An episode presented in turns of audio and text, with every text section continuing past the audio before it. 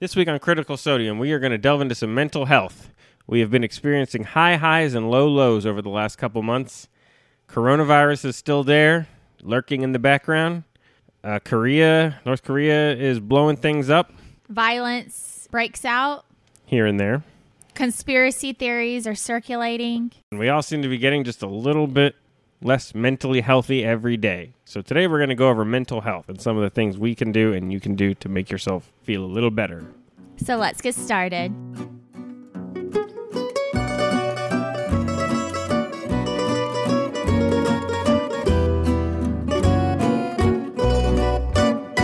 Welcome back to another episode of Critical Sodium. I'm Ashley. And I'm Michael. This episode was recorded Tuesday, June 16th, 2020, so things may have changed since this recording. Okay, so as I mentioned earlier, we are going through extensive period of high highs and low lows. We saw a 50 or 30% stock market crash in March, and now we are at all-time highs 2 months later. Today's June 16th. We just got news that uh, retail sales were up 17% this this last month and uh, dexamethasone apparently helps improve outcomes in coronavirus. I haven't actually read any of the, the And- papers or anything, but that just came out. And hydroxychloroquine does not show any benefits to helping COVID 19 patients. Yeah, so if you have any hydroxychloroquine, go ahead and throw it away unless you have a reason to have it other than. And that was uh, released yesterday from Medscape.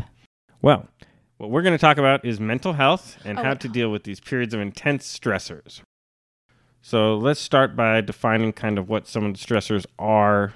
You know, let's start by talking about one of the so what some of the stressors are and and why they're getting worse right now. So, some of the stressors that us Americans might be experiencing, in addition to the quarantine that we experienced uh, late February, early March, uh, including self isolation Yeah, we got we got a period where there, a lot of people we know might be getting sick that we can't necessarily go visit. And people lost loved ones. And there's a lot of financial hardship out there. I know that um, the small business, uh, the PPP program went off to a rocky start.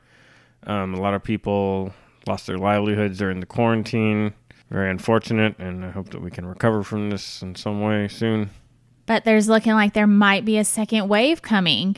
Um, there has been a lot of protesting going on across the country.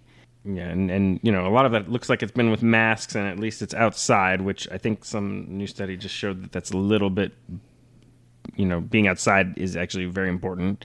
Um, but you know, in general, people are starting to reject the. I'd honestly say they're starting to reject the quarantines.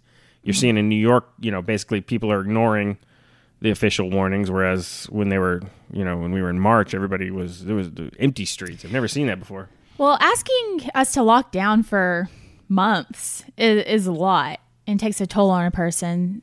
But at the same time, we do need to continue to flatten the curve. Um, I do see protesters on the news wearing their masks, but there's no social distancing occurring.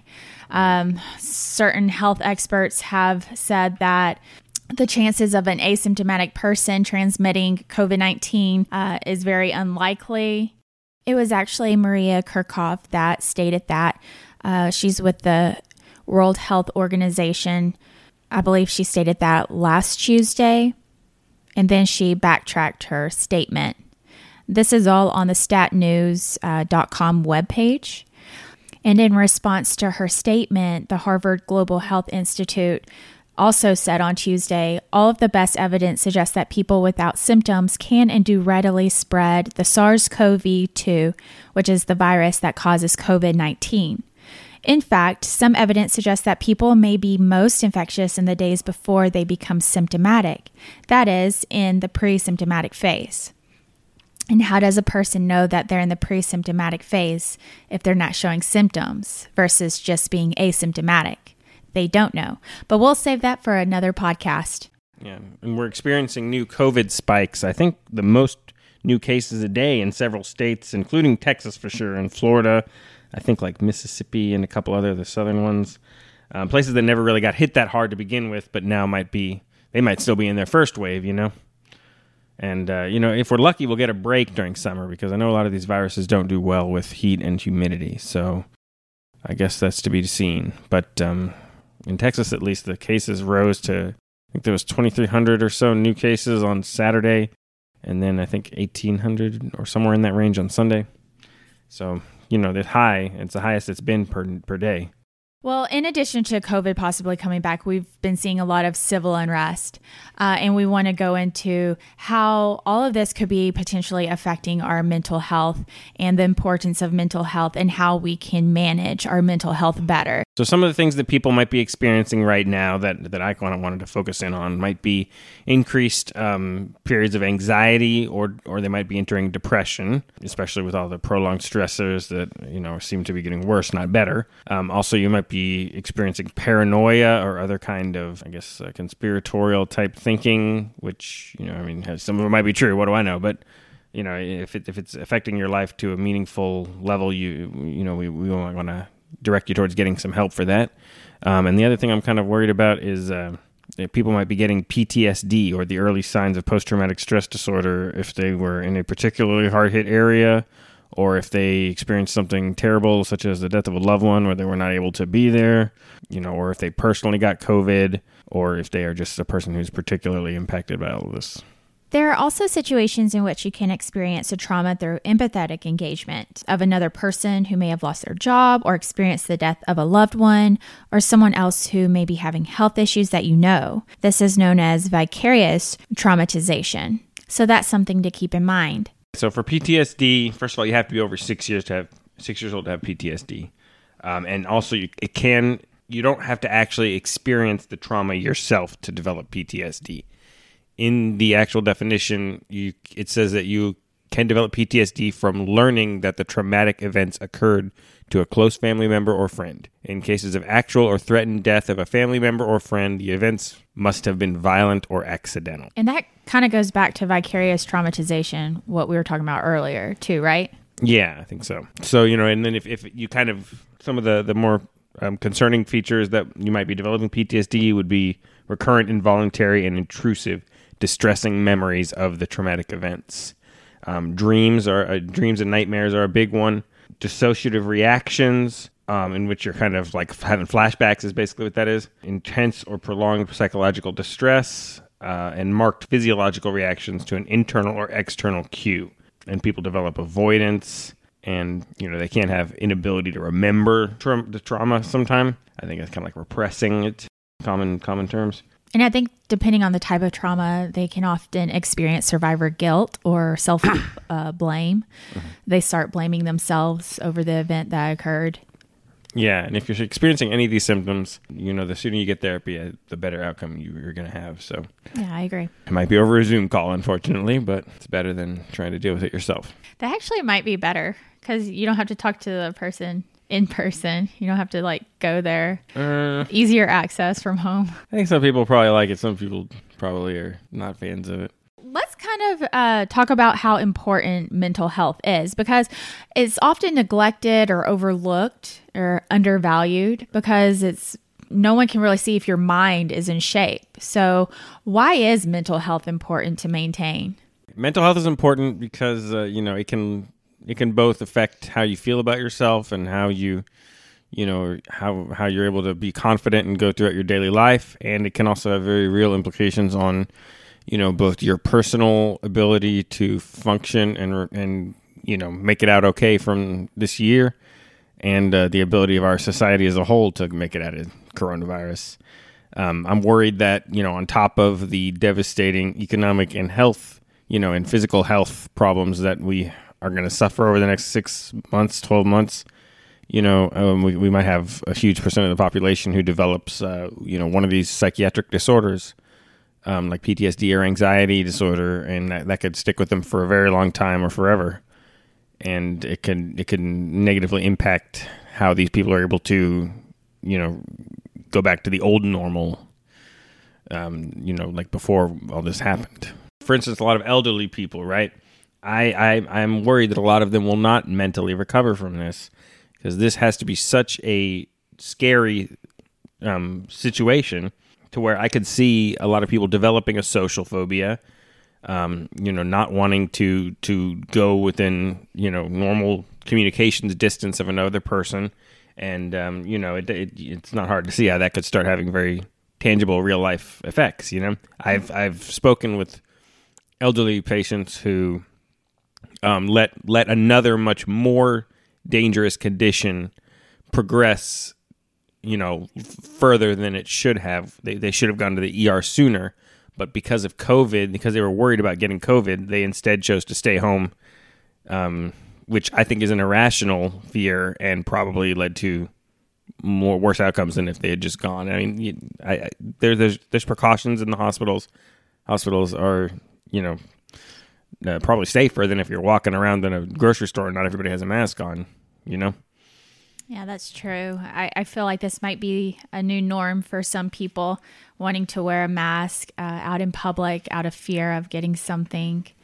Yeah, and so that's why that's another subject that I was um, thinking about is anxiety. I'm, I'm, sure a lot of people are going to develop anxiety disorders out of this, um, and you know you can develop anxiety from a, a kind of constant low um, low intensity fear of, of something that you know kind of can cause stress and and you can develop panic disorder, which is like kind of episodes where you you're kind of are non-functional and uh, you can get you know physical symptoms like chest pain or palpitations.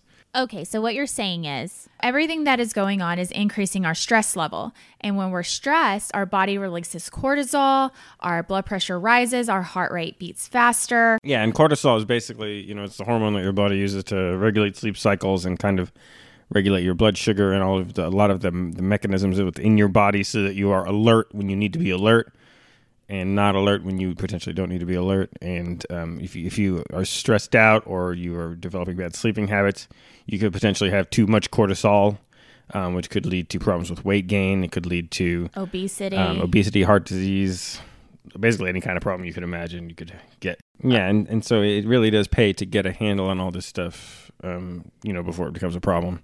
And some of that is recognizing the warning signs of when it's time to go and seek professional help. Um, another thing to watch out for would be depression. That would be if you kind of experience symptoms such as feeling down or um, like you don't have any hope or like you're in, unable to have fun anymore, um, you know, more than a couple times a week and over a period of time.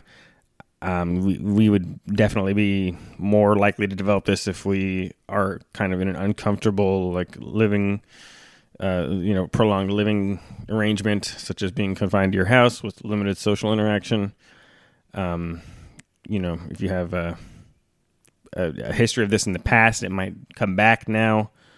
Um, you know, you got to watch out for if if you, if you notice you're starting to develop more addictive type behaviors, like if you are starting to gradually drink more or something like that, that might be a sign that you should go see a mental health professional as well. Um, so, you know, and then of course, if you're having any thoughts of self harm or harming somebody else, you got to call 911 immediately. Or call the suicidal prevention hotline at 1 800 273 8255. And also, you can go to their website, you can chat with them online. Uh, and you can look at resources there that are available to anyone that is uh, having problems with those thoughts. So, some of the ways that we can better manage our mental health and uh, cope with stress are thinking positive, instilling yourself with positive thoughts and words rather than negative ones, taking a me day, stepping away from the news and social media, uh, and also eating healthy. You know, positive thinking is really important. I just wanted to focus on that. I think that uh, it's important to, you know, reinforce yourself, reinforce the people around you, and uh, just remember that if you haven't seen somebody for a while, you know, right now they might be locked in their apartment, so maybe give them a call. Yeah, that's true.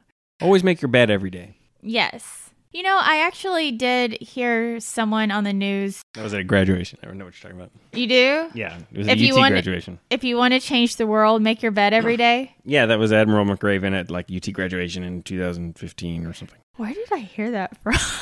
I don't know. okay. Good speech. Anyways, eat healthy. So instead of eating junk food, eating fast food every day, those simple carbohydrates, eat complex carbohydrates. So make sure you're eating lots of lean meat, vegetables. Beyond Burgers. Beyond Burger is actually really good. I tried it for the first time at BurgerFi, even though they got our order wrong. They were still pretty good. Yeah, we we had it at Freebirds too. There's there's lots of uh, Beyond Burgers around, so maybe that's the way of the future. I don't know, but yeah. Doesn't taste too bad. No, it doesn't. It's, it's very good. Who knows? I might not be eating meat anymore. I have heard some stuff about it having some possible like chemicals and stuff in it, though. I got to look into that. Oh, okay. The jury's still out. Yeah, we, we need to look into that then. What about sleeping? Getting a good amount of sleep every day is very important. At least eight hours of sleep. If you can, it increases memory, concentration, uh, your ability to make decisions throughout the day, uh, your energy level as well. You don't want to be tired when you're at work, especially if you're a provider. You don't want to be tired trying to save lives out there. That's a. It's true. And not sleeping definitely will increase feelings of anxiety and paranoia and, uh, you know, even depression. So, and, you know, especially if you work on night shifts, that can start to all start to run together. I, I, I know it well. uh, exercise. Exercise is another thing. Now, if you don't do a lot of exercising, no one expects you to get up from the couch and go run uh, 15K or even 5K.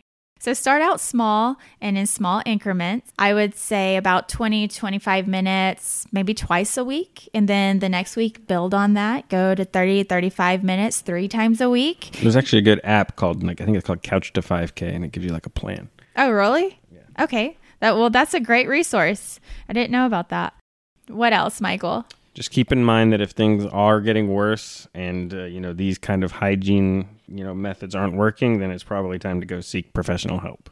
Yes, very true. And also, mindfulness is great. So it teaches you to be in the present without any negative thoughts towards yourself or towards others, stepping away from whatever negative stressor is affecting you, and just being in the moment, uh, such as gardening or sitting in a garden. Um, I practiced that when I went to visit my parents and I sat in my mom's garden. It was very peaceful and serene because I was admiring all the beauty that was around. Michael does it every time he's gardening outside. Yeah, and it's a good way to make sure you get your vitamin D. Isn't a side effect of vitamin D deficiency depression or depression, fibromyalgia, rickets, like poor bone mineral density, osteoporosis, chronic fatigue syndromes. Isn't that like the seasonal whatever whatever it's called seasonal affective disorder where you yep are depressed if you live in Sweden or something. Or even up north. Yeah, here we got too much sun. That's true. You know, the other thing that you can make sure you do is, um, you know, keep in keep in mind that, that this thing might come back. We might be on lockdown again in November,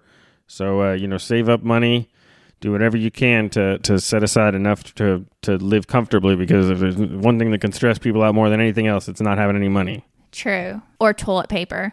Yeah, get toilet paper. I don't know why everyone went out and bought toilet paper. I don't know, but I'm glad I bought toilet paper. That's true. You were very prepared. All right, everyone. I think that's it for now. Before we leave, we have to say even though we are both medical providers, we are not your medical providers. So the opinions provided are only intended for entertainment and educational purposes and do not represent the opinions of any associated employers, nor are they intended to be substituted for medical care or advice. Always listen to your own physician or other medical professional who you are established with for advice regarding your personal health. With that said, thanks for joining us, everyone. And if you enjoyed the show, leave us a review and don't forget to subscribe. Tune in next time on Apple Podcasts, Stitcher, Spotify, or wherever you get your pods.